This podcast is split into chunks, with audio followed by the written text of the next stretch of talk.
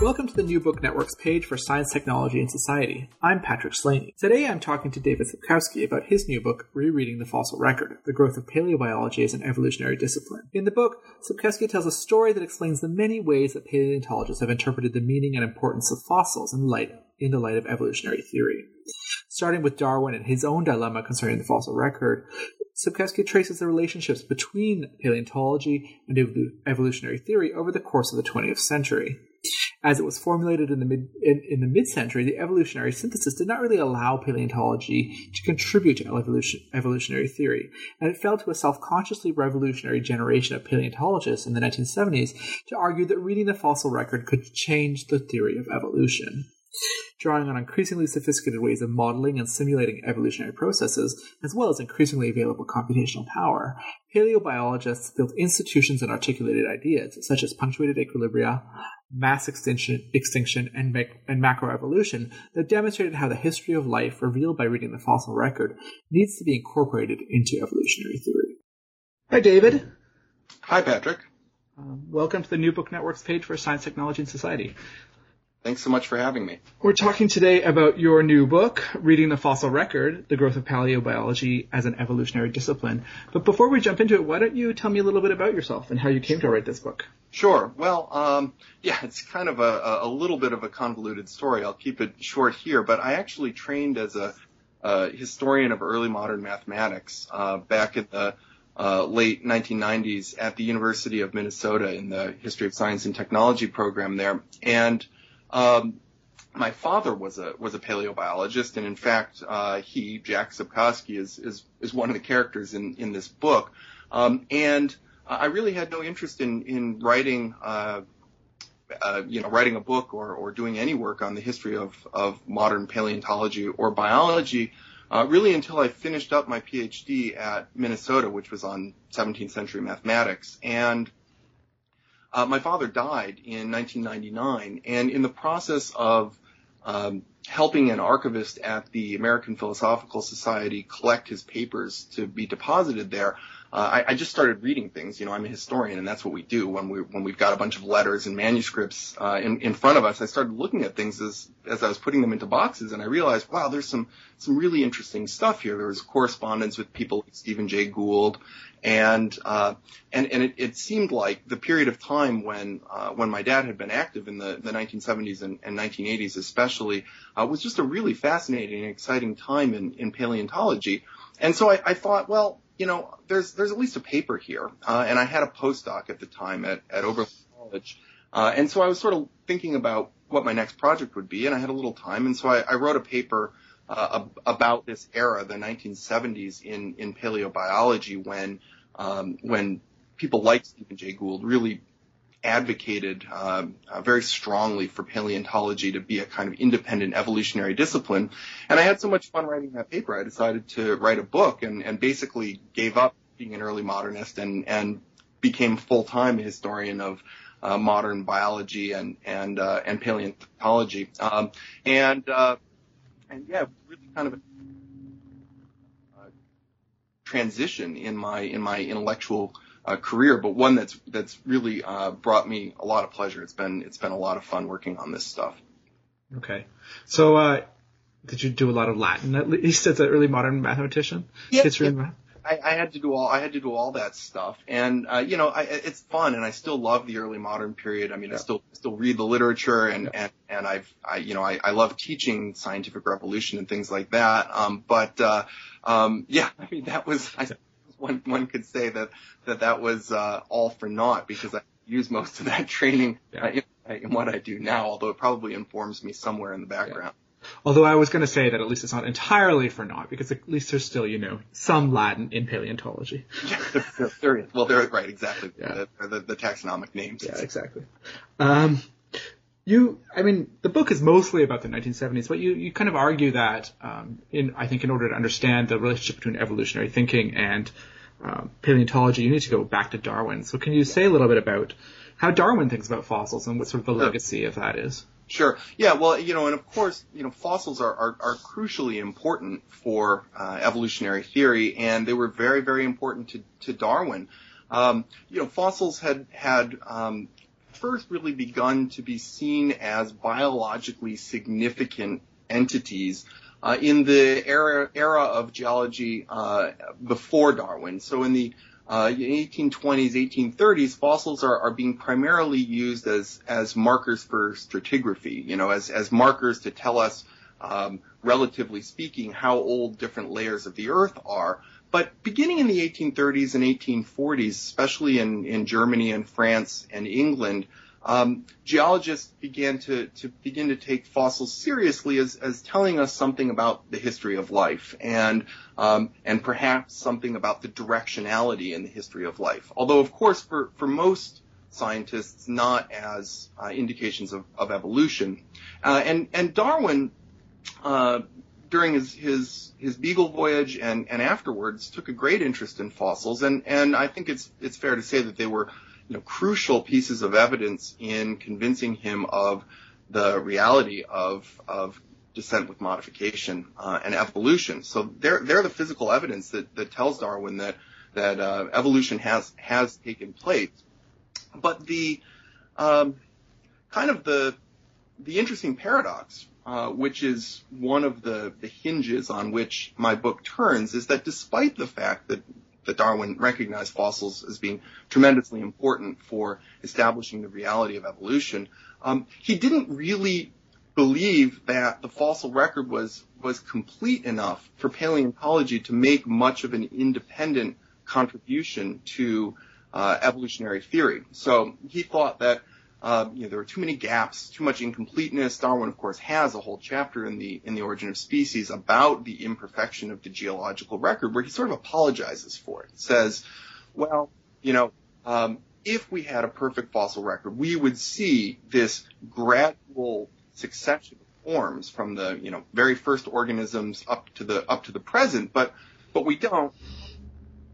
So the best that we can do is is look to those um, those particular cases where we do have a, a complete succession, but don't expect to find, uh, you know, transitional forms throughout the fossil record. And as I argue, at least, um, you know, this this was a kind of pessimistic um, diagnosis for the development of modern paleontology. You know, paleontology is told basically that, you know, it, it's capable of presenting interesting uh, examples uh, of of evolutionary succession, but it doesn't it won't have much to say on its own. And certainly by the by the uh, early part of the 20th century and up into the modern evolutionary synthesis, paleontologists were really kind of relegated to a backseat role when it when it came to discussions of evolutionary theory. And you know, in part, I, I lay that blame, if you want to want to say blame, uh, you know, right at Darwin's door. Okay. Um, so does anything change by the evolutionary synthesis? What's the relationship that sort of I mean, yeah. this is a, it's a major change in the way that people think about evolution. Does it change the way that people think about the relationship between evolutionary theory and paleontology at all? Yeah, I, mean, I, I think it's important to point out that, that that despite the fact that kind of mainstream biology uh, took a fairly dim view of the contribution that, that paleontology could make to, to evolutionary thought, paleontologists themselves from the period after Darwin, from the 1880s, 1890s up through the 1930s and 40s, were making statements about evolution on fossils. Uh, it's just that, that their their statements about evolution uh, weren't really being heard or taken very seriously by the um, you know developing profession of, of, of modern evolutionary biology. Uh, and and part of the problem there is that many of these paleontologists favored uh, non-Darwinian mechanisms, mm. things like um, um, you know Lamarckian evolution or orthogenesis, uh, and that kind of kept them kept them marginal in the in the community of evolutionary biology. But by the by the 1930s and 1940s, I think two things had happened. The the first was that more fossils had been collected. So, you know, more fossils you collect, the the more complete your your record be and the more you're going to be able to say, or at least the more confidence you're going to have about what you can say about evolution based on the fossil record. And then the second thing was that there were uh, some important pioneering paleontologists, both in, in Europe and in the United States.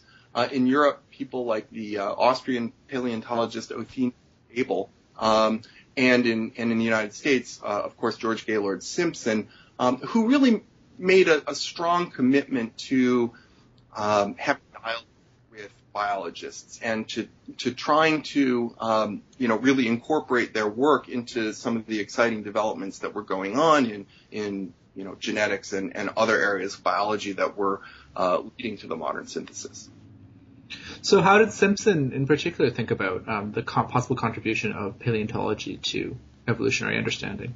Well, yeah, I think Simpson, um, you know, Simpson's probably the most important figure in the uh, in the history of uh, in the 20th century history of evolutionary paleontology because he's the one who really gets the ball rolling. Um, he was one of the first people to begin to refer to what he was doing as paleobiology, which was was he didn't invent. It had been used by some of those uh, German paleontologists earlier in the century. But but Simpson was also one of the only people that read in, in the United States or in the uh, in the Anglo-American uh, paleontological community who read paleontology. Um, and so he picked up a lot of ideas from from the Germans um, and and Simpson um, Simpson really uh, it was in, in, part because of his position at uh, the American Museum of, of Natural History. Uh, you know, he ended up having colleagues like Ernst Mayr and Theodosius Dobzhansky, and, he got to know these people personally uh, because the the AMNH uh, is affiliated with Columbia University, where um, where both Jansky and Mayr, um, you know, passed through at various points in their in their career. Um, and so he got to know these people personally, um, and he also, uh, I think he he just personally had ambitions for for himself and for the field. Uh, he didn't want paleontologists were doing to be marginalized in journals that were read only by paleontologists. He really wanted biologists to take uh, to take their work work seriously, and so he was committed not to reaching out to biologists, to incorporating uh, biological contributions to evolutionary theory into paleontology, uh, but also to begin to use some of the that biologists were, were using at the time. So to make paleontology more uh, quantitative uh, and to begin uh, exploring what one could do with uh, more sophisticated mathematics and, and even and even modeling in uh, applying analysis to the history of the fossil record. Mm, okay, and actually, this theme of sort of the need to build institutions um, is something that I think you developed really well through the book, and, and we can return to a little bit. Um, did he tra- did Simpson train graduate students? I mean, that's one way of institutional building. Didn't have a lot of graduate students, but but curators at the American Museum could be on uh, on dissertation committees at Columbia, and uh, and indeed could and he did, Simpson did direct uh, a, a, few graduate theses, although he didn't do a lot. He was not, uh, I don't think, deeply committed as a as a teacher. Uh, I think he saw his, his more as a as a researcher. Um, one of Simpson's students was uh, the uh, very eclectic evolutionary biologist Lee Van Valen, who passed a, a couple of years ago, was a, a longtime professor at the University of Chicago. And uh, Van Valen actually shared uh, Simpson and Dobzhansky as his as his mentors. So I mean, there's a great example of um, you know direct through teaching and, and directing uh, graduate work, how how Simpson was integrating what he was doing with what obviously one of the uh, most important biologists of the synthesis was was was doing. So sorry. Um, but uh, you know, he had a more indirect influence, I think, on on the generation of paleontologists who were coming up, in the, especially in the 19, 1960s, who who uh, all of whom read his his his his book. Uh, I mean, that was required reading really for for young paleontologists uh, in the 50s and 60s and 70s. And so I'd say he'd had he had a, a profound influence on young paleontologists, but in a more indirect sense. Okay. So the other um, pioneering sort of paleontologist in this time period that you think is really influential is uh, Norman Newell. How did he uh, contribute to the growth of um, paleobiology? Newell was Newell was really um, uh, very much kind of Simpson's partner in in this enterprise of of bringing paleo, paleontology into evolutionary biology, especially in the 1950s and 1960s. Um, Simpson was a paleontologist. So, um, was working with was from the vertebrate uh, fossil record, uh, and uh, of course, vertebrate fossils are. Far- hey, David, welcome back. Sorry about that interruption. Oh no, no problem at all. Okay, before um, we left or were interrupted, you were talking about uh, Norman Newell and his kind of broader significance in the in the story. Sure, sure, yeah, and and and what I was saying is that is that uh, Newell and Simpson really kind of need to be seen as a team in in this earlier period of the establishment of of paleobiology in the in the middle of the 20th century. Uh, Simpson was a was a vertebrate paleontologist, so um, the fossil record that Simpson was studying was, of course, the the vertebrate fossil record, and um, one of the one of the issues um, between vertebrate and invertebrate paleontology is that there are a lot more invertebrate fossils. So, you know, uh, just think about all the uh, tiny little shells that you see, let's say in um, uh, you know in limestone or something like that. I mean, there are there are orders of magnitude more invertebrate remains than than vertebrate remains. It, it takes kind of a lot actually for a large animal to get uh, fossilized and preserved. So, um, so what Simpson was trying to do was very ambitious, but his own research uh, wasn't necessarily the best, uh, didn't necessarily provide the best empirical evidence to fully document the history of life. And Simpson thought it was very important to recruit a, an invertebrate paleontologist uh, into uh, the American Museum and and into sort of the, the kind of proto movement that he was beginning. So Simpson directly hired Norman Newell in the in the 1940s, shortly after the the Second World War, um, and brought Newell to the to the museum as a as a young paleontologist. And uh, Newell really, I think, developed under Simpson's wing in a lot of ways in in the first five or ten years that he was there. Uh, and and ultimately, what what Newell did was essentially to carry on the kind of work Simpson was doing, and that is uh, work that was uh, quantitative and theoretical, and which was geared towards reconstructing large-scale patterns in the history of life. Only Newell was doing it with invertebrate fossils, and uh, for this reason, uh, in in many respects, I would say that, that Newell was just as important, if not even more important, than Simpson uh, to later generations of, of paleobiologists who really would focus um, predominantly on the invertebrate fossil record. So the kind of work that, that Newell was doing, documenting large-scale patterns of evolutionary change in um, in you know the marine fossil record in in, in marine fossils uh, was uh, exactly what was continued in the 1970s and 1980s uh, in the later chapters that I describe in my book when uh, paleobiology really goes through a kind of revolutionary phase. And, and Newell also trained uh, more students than, than Simpson did, and, and some of the students that he trained went on really to be the, the leaders in this next generation, uh, probably the two most prominent being Stephen Jay Gould and Niles Eldredge, who together were uh, the the people that came up with the theory of punctuated equilibria. Right. Um, let me ask you a question about them. So, I mean, I think we often think about biology as a discipline that's supposed to take time and history seriously. Right. And I guess I'm wondering about Simpson and Newell, did they want to sort of incorporate paleontology with biology because they were they just thought that biology was cool, or did they think that paleontology had something, I guess, important to contribute about the history of life to the to the understanding of evolution?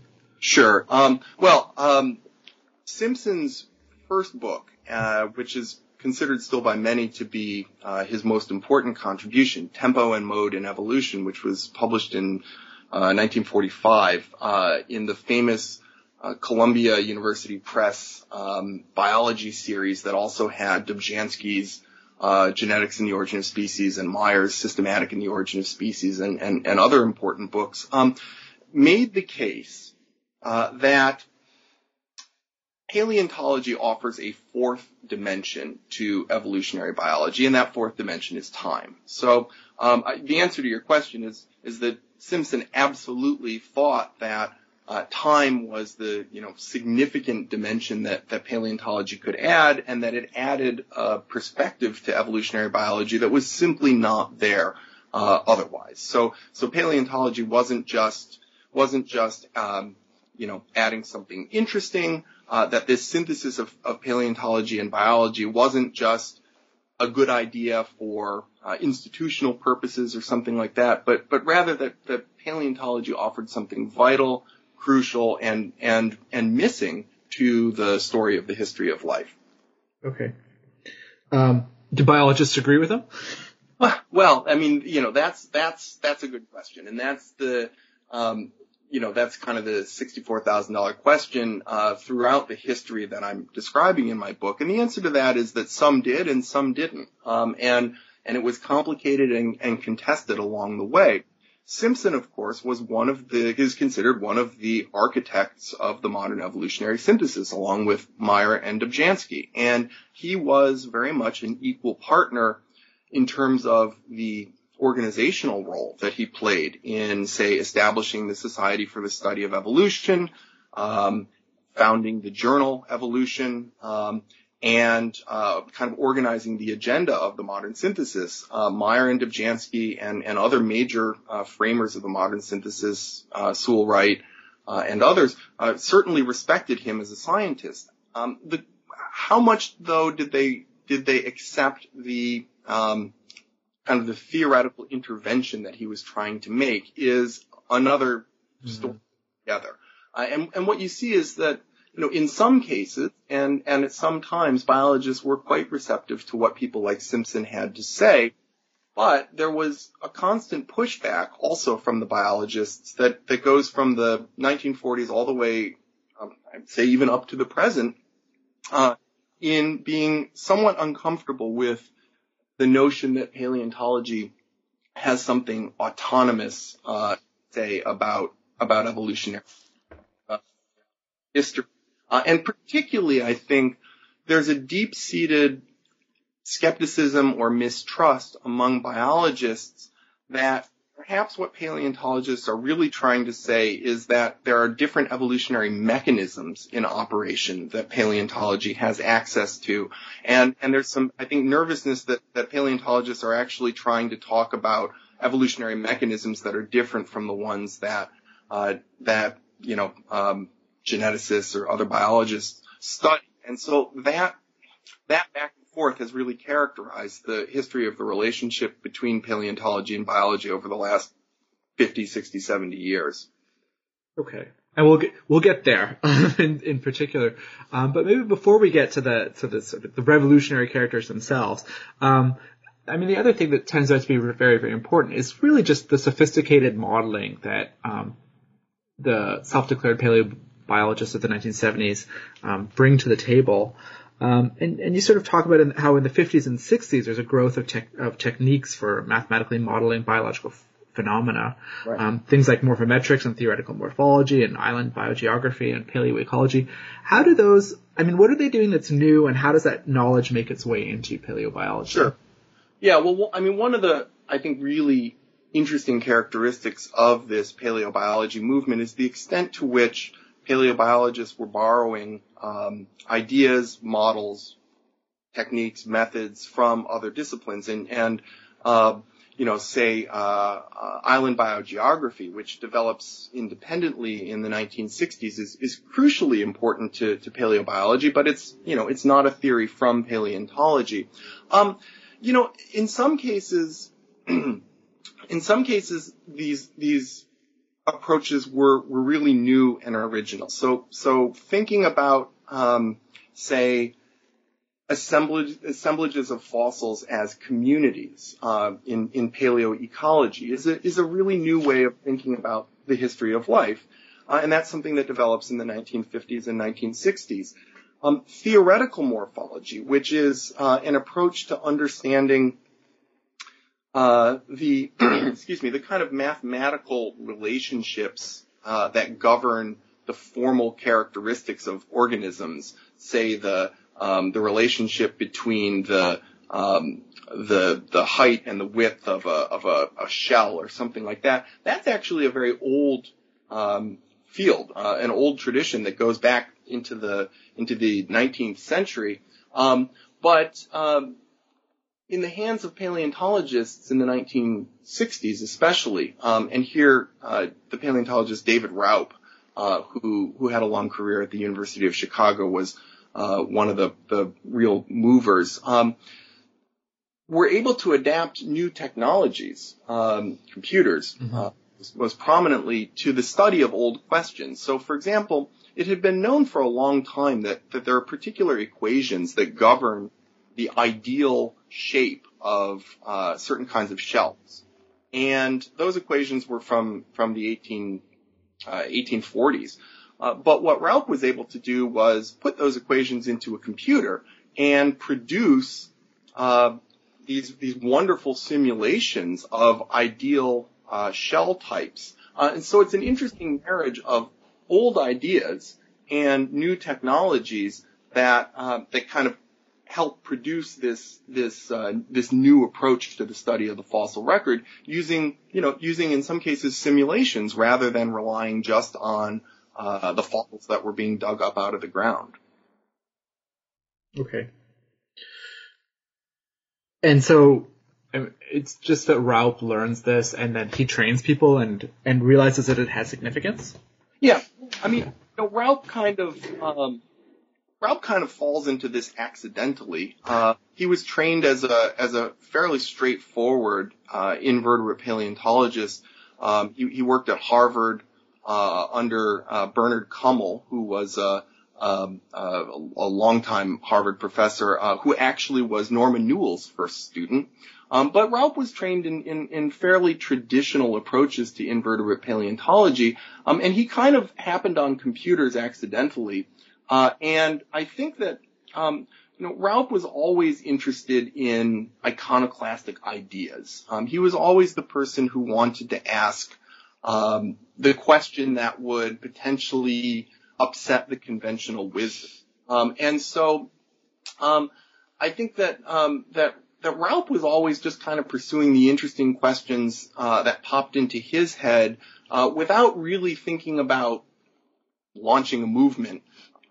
And the students that Raup trained were um, kind of an eclectic group of group of people. Um, but but Raup tended to just always, for some reason, to have his uh, you know kind of finger on the on the pulse of of, of what was new and, and interesting in the field. So in the 1960s, it was uh, this theoretical morphology, which was um, uh, a, a, kind of a, a, rekindling of interest in the uh, in the mathematical study of, as, as I said, the, the, the kind of formal properties or characteristics of uh, of biological forms.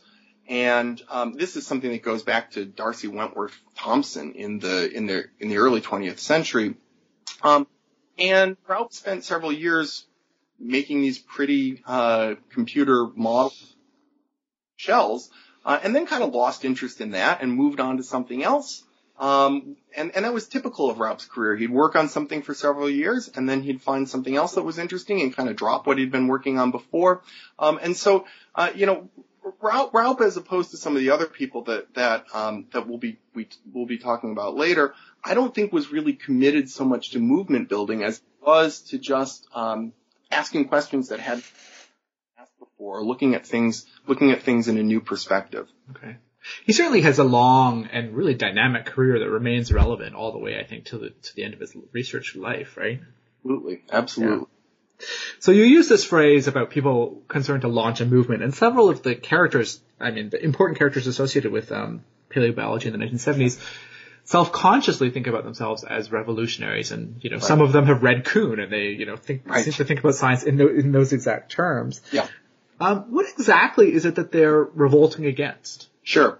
Um, well, you know, some of it is just a continuation of what uh, people like Simpson and Newell were were themselves rebelling against. Although I don't think that either Simpson or Newell would have would have uh, thought of himself as a as a revolutionary. You know, just this idea that um, you know paleontology is uh, the biological equivalent of stamp collecting, and that you know paleontologists have nothing interesting to say to, to biologists. But but I think that I think there's more to it, and something that I didn't get very deeply into in the book because it's very difficult to document is that of course the late 1960s and 1970s are uh, you know an era of rebellion and and revolution you know politically and socially. And um, some of these people, Stephen Jay Gould in particular, uh, you know, were very much part of that uh, that culture of of rebellion. So I think that you know the the 1960s and 70s, um, it was a good time to be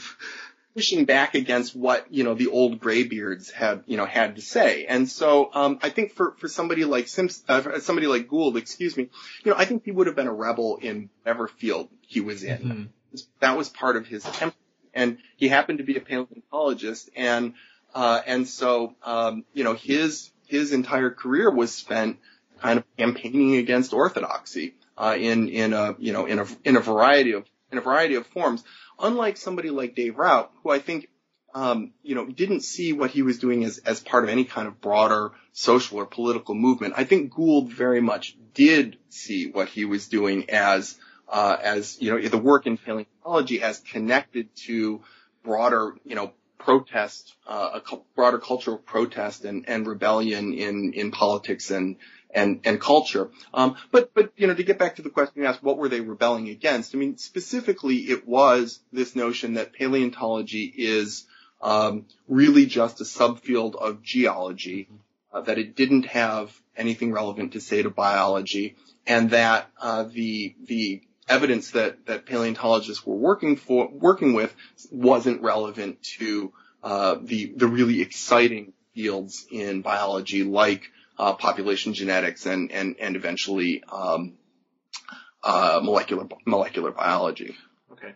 So that, I mean, I think tells us about the revolt against what biologists think of paleontology. How do pa- paleontologists feel about, um, the established community sort of in the 50s and 60s, how do they feel about this desire to incorporate all of these mathematical techniques and the de- desire to incorporate evolutionary theory, I guess, into paleontology? Sure, yeah, no, and that's a great question. Um, because of course, people like Gould were, were not just rebelling against biology, they were also rebe- rebe- rebelling against paleontologists. So, um, uh, the you know the, the paleobiology movement did uh, certainly in the 1970s very much have a kind of you know, us against the world mentality because it's a small group of people who are not only uh, questioning the status of, of paleontology within evolutionary biology, but they're also trying to change in some ways the definition of what paleontology was. And, this did not sit very well with a lot of more traditional paleontologists who really thought that what a paleontologist did was, uh, you know, dig up and describe fossil organisms, uh, write you know, monographs about uh, a particular, uh, you know, taxonomic group, and maybe at the end of a very long career, say something slightly more general about the history of life, but certainly not make large-scale pronouncements about uh, the tempo and mode of, of, of evolution. So, yeah, the, the, the, the paleobiologists, certainly by the 1970s, were kind of getting it from both directions. They were they were getting resistance from from biologists and they were getting resistance from from uh, from other paleontologists, and um, and I think that that certainly heightened the sense for people like Gould uh, that uh, you know that that what they were doing was was radical and rebellious. Okay, so instead of just being doing descriptive biology and stratigraphy and then making when when you're the president of the society, making a few remarks about biology. You're going to do something a bit more dramatic. Um, I mean, Gould's first uh, Gould's first paper, uh, first published paper from 1960. Now I can't remember exactly what the date was. I want to say 1967, but it might have been earlier. Was titled "Is Uniformitarianism Necessary?" You know, and of course, uniformitarianism, the the, the idea that you know, we understand geological processes as being slow and continuous. Um, uh, and, and this is Charles Lyell's uh, big uh, contribution uh, from the 19th century. You know, that's the, that's the, the heart of mm. of you know what every paleontologist learned uh, in in their training. And here's Gould as a as a graduate student writing a paper saying uh, you know, maybe that's the wrong way to think about geology. Uh, and, you know, that certainly set the tone for, you know, for what was to come. You go straight for the bedrock to make a really bad yeah, metaphor. And there's a, I mean, there, there's a, a, passage that I actually quote in the, in the, in the book, um, from uh, an interview I did with, with Niles Eldredge, uh, who was coming up with Gould at Columbia uh, in the in the late 1960s, and he says, you know, what Gould taught him as a graduate student was you don't wait until you're an old man to make your important contributions. You know that that that the young should you know should be kind of you know, seizing seizing the profession, and that's precisely what what these folks did. Okay. So one of the, I mean, they're very canny about their revolt or and, and seizing the profession. And uh, one of the things that they do do and that they think about sort of very seriously is kind of building institutions for this new paleobiology, right? And these include things like monographs, but also conferences and a, a, a journal um, and a society, I think. So how does how did that work out, and and were they, how successful were they? Sure. Well, I mean, you know, one of the things that that I um, argue in the book is that within this small group of people that were really kind of the the heart of the paleobiological movement in the 1970s and 1980s, um, uh, different people had different fairly specific roles. So um, Raup was the guy who was kind of coming up with the radical ideas. Um, Gould was the guy who was doing the propaganda, um, who was, you know, writing both professional and popular um, articles and books uh, that were making the case for, for paleobiology. Uh, and then uh, someone that, that most people outside of paleontology won't probably be very familiar with, um, Tom Schopf, Thomas J.M. Schopf, who was a, a, paleontologist at the University of Chicago, was really the guy that um, took the institutional approach. Um, he was the one who uh, instigated for the founding of the journal Paleobiology in uh, in 1975. He, he was really working behind the scenes and doing a lot of the a lot of the grunt work um, that's necessary for any movement to have a to have a platform from from which it can project itself. And and and what I argue is that you know these activities are very coordinated. Raup and Schopf and Gould are um, friends and and close colleagues. Uh, they're having meetings, informal meetings. Uh, they're in correspondence all the time. You know, kind of coordinating uh, the, these different elements of you know what one could describe as this paleobiological revolution. And I think that it was very clear to, to all of them right from the start that the institutional side of things was going to be vitally important. That that ideas aren't enough. You need to have places to publish. You need to be able to train students. Uh, you need to be able to get jobs, you know, for, for your students once, uh, you know, once they've once they've finished. Um, and so I think that this this movement wouldn't have had the success that it did have uh, without this institutional agenda. And Tom Schopf uh, uh, was, I mean, I think that that uh, without Tom Schopf, the the the movement wouldn't have had that success because he is the one who really pushed the institutional agenda uh, uh, most, you know, vigorously. And so there wasn't a sort of broad disagreement. They're quite unified about what the agenda should be and how to go about doing it. Yeah, there there was there was internal disagreement over um, certainly many kind of intellectual matters, um, but there was a, a, a, shared common commitment to this central platform, which was that you know a um, paleontology is biology. Mm-hmm. B uh, the history of of of life the, the fossil record is a, a, a vital uh, body of empirical data for the understanding of evolution.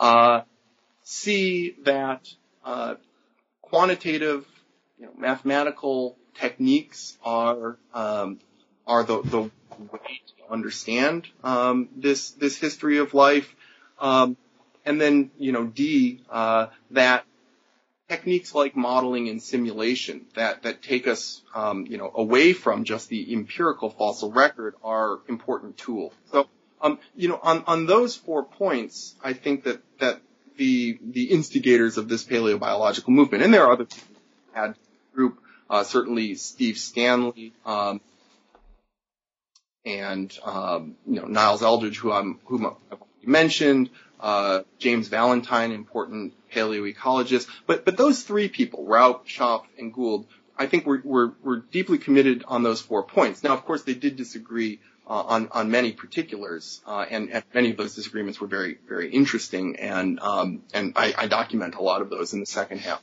Right? Um, and as an exercise in institution building, it's pretty successful. Um, is paleobiology, that's the journal they found, um, is it successful because they get paleontologists to read it or biologists to read it, or I guess who's Who is the audience for this new uh, field? Right, right from the get-go, the idea was that this would be a journal that would be both read and contributed to by paleontologists and biologists. So the um, the initial editorial board was composed of um, you know biologists as well as paleontologists. Uh, Schopf made a real effort. Schopf was the was the founding editor. Um, made a, a, real effort to recruit biologists to uh, publish papers in the first uh, several issues of the journal uh, always used biologists as reviewers of papers uh, alongside paleontologists, and and this was was I would say pretty successful. Um, I don't think that every evolutionary biologist you know subscribes to or or reads paleobiology, but certainly. Um, more biologists read it than we're reading more traditional journals like the Journal of Paleontology or um, um, uh, the, the journal uh, Paleontology, which is which is published in Britain.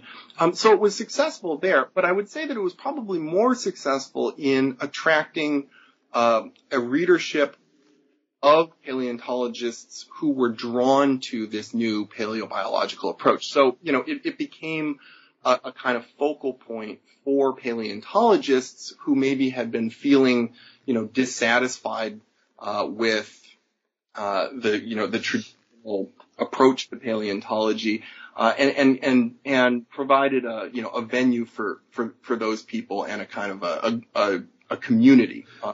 People with shared interests. Okay, so for paleo- paleologists that wanted to do more than descriptive um, taxonomies and that sorts of stuff. Yeah.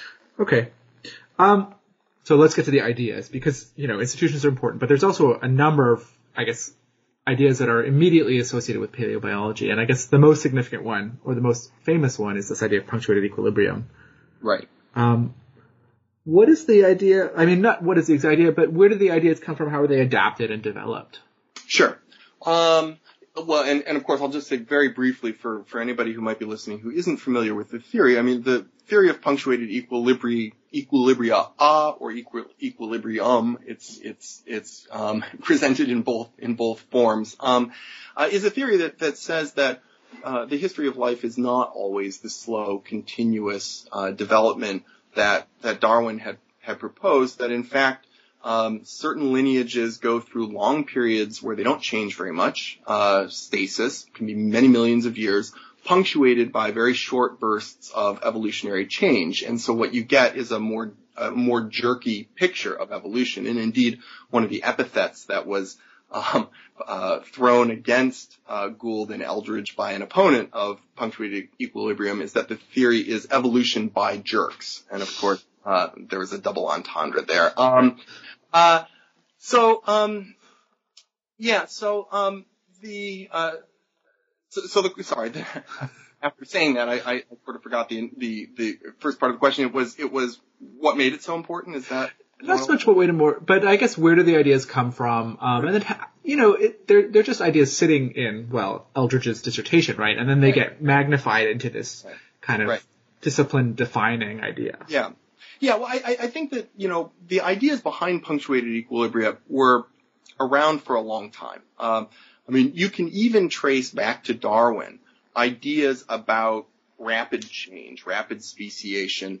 Um, certainly Ernst Mayr, when he presented um, his uh, yeah, theory of allopatric um, uh, speciation, um, uh, peripheral isolation as being central in um, the uh, in the, the evolution of new species. Essentially, the idea is that if you get a small population uh, uh, isolated uh, because of population genetics, there will be faster uh, genetic change in that population, and that most cases of speciation will take place amongst these uh, these small peripherally isolated populations. I mean, that was an idea from the from the 19 1940s, and and all Eldredge was really trying to do in his dissertation, which was on Plinian trilobites, was apply um, what he called sort of the dominant biological model of speciation to the fossil record, and and show that indeed what the fossil record tells us is that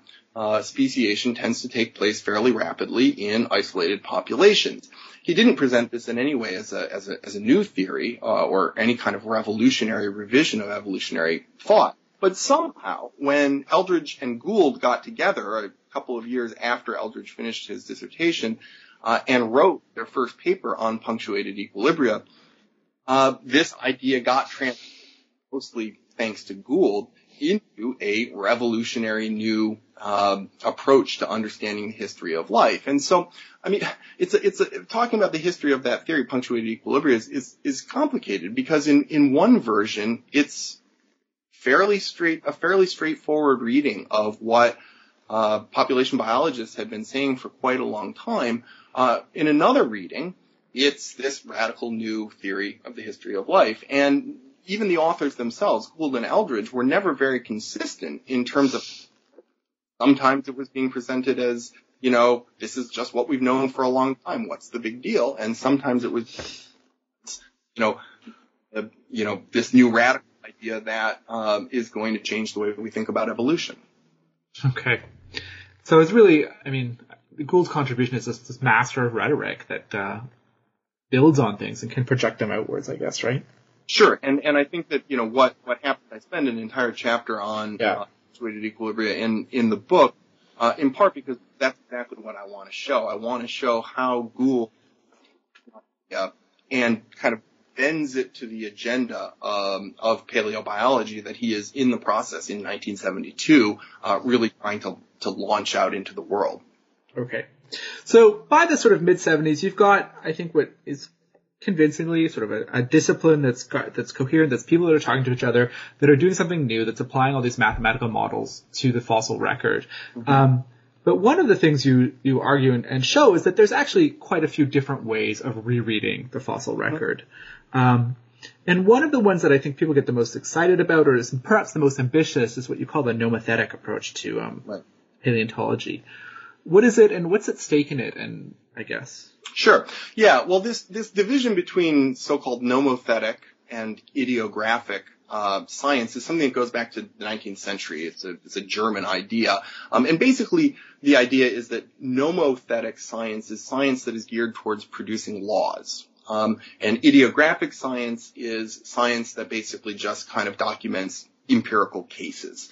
Um, and, and Gould latched onto this. I think he liked anything that sounded, uh, you know, fancy and German, uh, and, uh, or had Latinate, you know, terms or something like that. But he latched onto this idea that what paleo, what paleobiology really needed to be doing was, was, you know, producing, um, laws, was, was making generalized, uh, lawful lawful statements about the history of life. And so he he starts pushing this idea early on in the in the in the 1970s, and, um, you know, it gets interpreted in a variety of ways. I mean, I think one way that, one early way that it gets interpreted is that uh, nomothetic paleontology will be paleontology that does not deal with specific cases. Um, so, you know, does not look at a particular slice of the fossil record and try to, you know, t- try to determine some generalities from that empirical evidence, but rather which will make, you know, broad claims, perhaps in the form of equations or simulations uh, about the history of life that are in some way idealizations of the way, you know, kind of the messy fossil record actually works. So here they're really taking a page out of um, the theoretical ecology movement that produced uh, the theory of island biogeography and and the work of people um, people like um, uh, E.O. Wilson and MacArthur and Hutchinson, who were ecologists who developed this kind of um, mathematical modeling heuristic approach to the study of uh, living populations. And so I think for, for Gould and for Schopf and um, to some degree Raup in the 1970s, nomothetic paleontology was paleontology that was applying this kind of heuristic approach. We're using models as um, as a kind of a way of developing general insights into the um, into the history of life uh, that may be oversimplifications or idealizations of what the empirical record tells us, but uh, which kind of stand as, uh, if not laws, at least very broad generalizations. Um, and so that that really is very much the agenda of paleobiology, uh, as as Gould and and and um, Schopf and Raup are pushing it in in the 1970s. Although it does change then in the 1980s. Right, uh, and I guess there's different. I mean, I guess can you uh, tease out? I mean, how is it exactly is the it's is it going to be heuristic, and what is the relationship exactly to the fossil record? Sure. Um, yeah. Uh, so, I mean, you know, in, in terms of it, you know, a heuristic model, I mean, you can think about in, in ecology, take something like the species area law, which just tells us how many species we expect to find in a particular area. Now, that's something that's, that's based certainly on some empirical documentation, but, um, you know, it's an equation sort of like uh, you know, an equation of physics that tells us something about, um, in a in a general case, um, how all populations should should look. And, and paleontologists were looking for, paleobiologists were looking for something something similar. Um, and uh, what what what Tom Schopf was really um, keen on was developing what he called gas laws of paleontology. So you know, the, the, gas laws tell us um, something about the density of particles of um, in a volume of gas, um, and you know, it's a simple equation. And and and really literally thought perhaps we could have simple equation that would tell us some dynamics of evolution change. Um, and uh, and this was very much connected to a project that Schopf and Gould and Raup um, and eventually yeah, were uh, working in the 1970s, which was to use uh, computers to uh, simulate in a very idealized way uh, evolutionary uh, lineages uh, to essentially simulate evolution and um, generate using random generators generate um, branching lineages and then step back and take a look at the sorts of patterns that were being produced and then compare those to the actual patterns in the fossil record as a way of testing certain hypotheses about Right. And one of the hypotheses that's relevant here is just about the randomness of evolution and extinction, right? That's exactly right. Yeah. So the, the main hypothesis that this uh, so-called um, um, called the stochastic simulation um, program uh, was trying to do was to test whether, in fact, we could we could potentially understand the, branching processes, the, branching patterns that, we see in the fossil record as being um, produced purely randomly and not through well, I guess not through the normal kinds of selective pressures that biologists uh, normally associate uh, evolution and periods of speciation and extinction with. So in, some ways, this was a you know very radical kind of hypothesis, you know all they really were trying to argue is that could argue for um, you know, randomness as a as a more prominent feature in in in evolution. Not specifically in particular cases we we had to assume that evolution was random. They certainly weren't trying to get rid of natural selection. Certainly weren't trying to get rid of adaptation. They were simply saying let's not uh, let's not ignore uh, the factors in evolution um, that might turn out to be important in some cases. Right, and that re- continues to be something that they say to evolutionary biologists. One of the things that um, also comes out of the book is that how timely and time sensitive, I guess, the development of paleobiology was because of its dependence on computation um, and increased computational capacity, I guess. So it's not just um, simulations that really that rely on computation, um, but the field. What else? What else are people using? I guess computers to be able to do. Sure. Well, I mean, the other the other really major way that, that computers come into play are in, uh, in, in, terms of databases. So, so storing and then processing, um, paleontological data. So people had been collecting lists of, um, you know, the, the various taxa, various taxonomic groups in the history of life for, you know, over a hundred years, uh, in big books. And what computers allow you to do is, is to, you know, transfer that information uh, to an electronic format that can be sorted and analyzed in all kinds of interesting ways. So, um, in addition to doing things like, yeah, making pretty simulations of uh, idealized shell forms or doing these uh, simulations of uh, randomly branching phylogenies, uh, paleontologists by the mid 1970s start putting their data into computers and then also using com- the computers to perform statistical analyses that would be uh, either uh, very difficult and time consuming or impossible uh, without without their aid. Okay. Um, when Gould refers to, I mean, famously refers to rerunning the tape of life. I mean, is it a computer tape that he's talking about? I, you know, that's that's something that that I've often that that that I've, I've I've long thought was maybe the case. Uh, you know, it's a pity that uh, I started this project. Uh, it's a pity that he died young for obviously for a variety of reasons. But but but personally, I, there are a lot of questions I would have liked to have asked him, and, and that's one of them because of course an audio tape doesn't make any sense because if you rewind a, a, an audio tape, it always plays the same thing. Right. So I tend to think that he he did have in mind a, a, a computer tape um, because the mainframes that they were using in those days were using you know magnetic tape storage, and um, I'm thinking you know this metaphor first starts popping up around 1976, 1977. I'm thinking that he's thinking about a computer program that gets rerun on tape. But you know, I, that, that's unfortunately, unless there's a letter somewhere in its uh, archive, uh, which which has now finally just been opened at, at Stanford University. Unless there's a letter in there, that's uh, I think something that's never going to be definitively settled. Okay. And it's the tapes, the, the, those tapes in particular about running these sort of simulations that, that rely on random patterning, right? Yeah. Exactly. I think that there's, I mean, the, the, the metaphor comes up directly in the context of this this random simulation work that they're that they're doing. And I think that's exactly what he's thinking. I think he's thinking that, you know, we rerun this program and every time we rerun it, we get a different result. You know, I think that that's precisely the metaphor that he's drawing on initially when he when he presents that. Okay.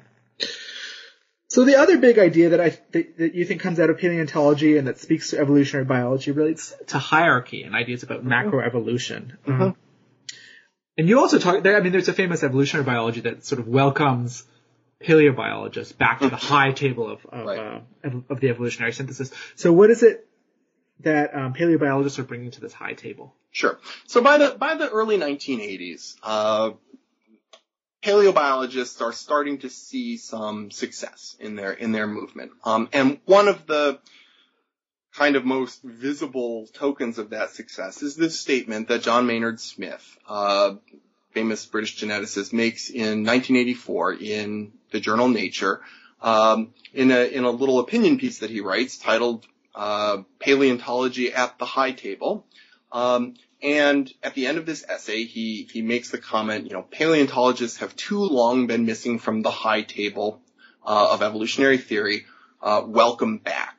Um, and you know, uh, the, that that passage has been selectively quoted many times by paleontologists, and it seems to indicate sort of a dramatic success. You know, the high table metaphor, of course, is a very British metaphor. It's this metaphor from you know the colleges in Cambridge and Oxford where uh, you know, the, the students all sit in the hall and the, and the, the fellows and the faculty sit up at a raised, uh, raised table on a raised platform at the end of the hall. And so the idea is, of course, you know, now paleontology is getting to join the big boys. Um, certainly Maynard Smith's, uh, statement does indicate that, um, biologists are beginning to accept certain ideas in paleontology. And, and, and the two ideas that he's directly referring to are, um, these new ideas about hierarchy in macroevolution and also to new paleontological theories that are centered around extinction and, and particularly mass extinction. Uh, and and so I, you know I argue at the end of the book that kind of the two crucial um, successes are um, uh, are macroevolution and and extinction theory, and and in some ways these two ideas uh, are uh, are joined. Um, the the macroevolutionary synthesis that people like um, Gould, but also Steve Stanley and Niles Eldredge and others are trying to push, um, basically presents the traditional Darwinian understanding of, uh, of, of evolution through natural selection as being only one component uh, or one level of a broader hierarchical understanding of, of evolutionary processes that extends from the level of the gene all the way up to the level of um, the, the higher taxonomic categories, like the you know the the, the family, um, and uh, and the argument is that we can't use the same uh, we can't understand the same mechanisms necessarily as operating at every single level of hierarchy. So what you know what you get is um, at the population level is natural selection, just as Darwin and then the you know the the population uh, geneticists who um, who contributed to the modern synthesis uh, proposed. But when you get up to the higher taxonomic levels, you get other kinds of processes, things like species selection, where um, where in, in, you know entire taxonomic groups can have properties that um, contribute to their overall success or, or, or, or failure on the evolutionary playing field that are different in some ways disconnected or as Steve Stanley um, somewhat famously said, decoupled from uh, the lower uh, hierarchical um, processes. Um, and so it's, it's, a, it's a kind of controversial idea. Um, it certainly gets a lot of attention in the in the early 1980s, but the biologists, the geneticists, even people like John Maynard Smith are constantly saying, "Show us how this works. Mm-hmm. How you know, with genetics, we can understand entities like species uh, or higher taxonomic uh, categories as having, um, you know, as as as as being vehicles for selection. You know, it's something that, that geneticists have a lot of trouble with. Um, so I would say that macroevolution is very important uh, in terms of attracting attention to paleontology, but it's also controversial. I think that the less controversial uh, kind of success story that paleontology had was with extinction. And I think that that's really what Maynard Smith is, has more in mind in the statement that he makes in 1984, which is that paleontologists really fairly definitively demonstrated that we cannot um, leave extinction out of our understanding of evolution. That extinctions, uh, and particularly mass extinctions, where um, you know large numbers of species, genera, even families uh, disappear in a kind of geological blink of an eye. These things have happened in the history. They have had a profound impact on uh, the development of uh, of evolution uh, by you know removing uh, certain certain groups in uh, one swipe of the brush or changing the ecological and evolutionary landscape and the selective regimes that have existed. So it's really a extinction, I think, that that is what what finally gets paleontology uh, taken seriously to the extent that it is taken seriously by evolutionary biologists. Okay. We've taken up a lot of your time, um, but why don't you tell us how you're going to continue being a historian of paleontology? What are you working on now? Projects. Um, I'm writing a book on extinction, actually, where what I'm really trying to do is take a look at the relationship between biology ideas about extinction from the mid 19th century uh, up to the present day, um, the relationship between those biological ideas and cultural values that surround um, uh, extinction and endangerment and diversity. So I'm, trying to look at the ways that, that biologists have, have influenced how we think about uh, the the kind of diversity of the biological world uh, through their discussions of extinction, and particular cultural values at particular times have influenced what biologists have said about extinction. So in the 19th century, I argue there was a, a lack of real um, appreciation or concern for what we now call biodiversity, which mm-hmm. is a major concern. And, and one of my arguments is that um, uh, what changes is our understanding of extinction. Um, so that's a, that's a book that I'll be writing over the next couple of years, hopefully a bit shorter than this last book that I wrote, and uh, and and and aimed at a, a, bit a bit of a broader audience than than the than the book that I that I just wrote. Um, and then another project is uh, a project, collaborative project at the Max Planck Institute for the History of Science, where I work. Uh, uh, on the history of, of data and databases. Um, so we have a big project where we're trying to historicize data and databases became so important in a variety of sciences. And my angle on that is looking at the development of uh, data collection, um, storage, and analysis in natural history disciplines like paleontology. Okay, thanks so much, David. That was my conversation with David Sepkoski about his new book, Rereading the Fossil Record The Growth of Paleobiology as an Evolutionary Discipline. For the New Book Network's page for Science, Technology, and Society, I'm Patrick Slaney. Thanks.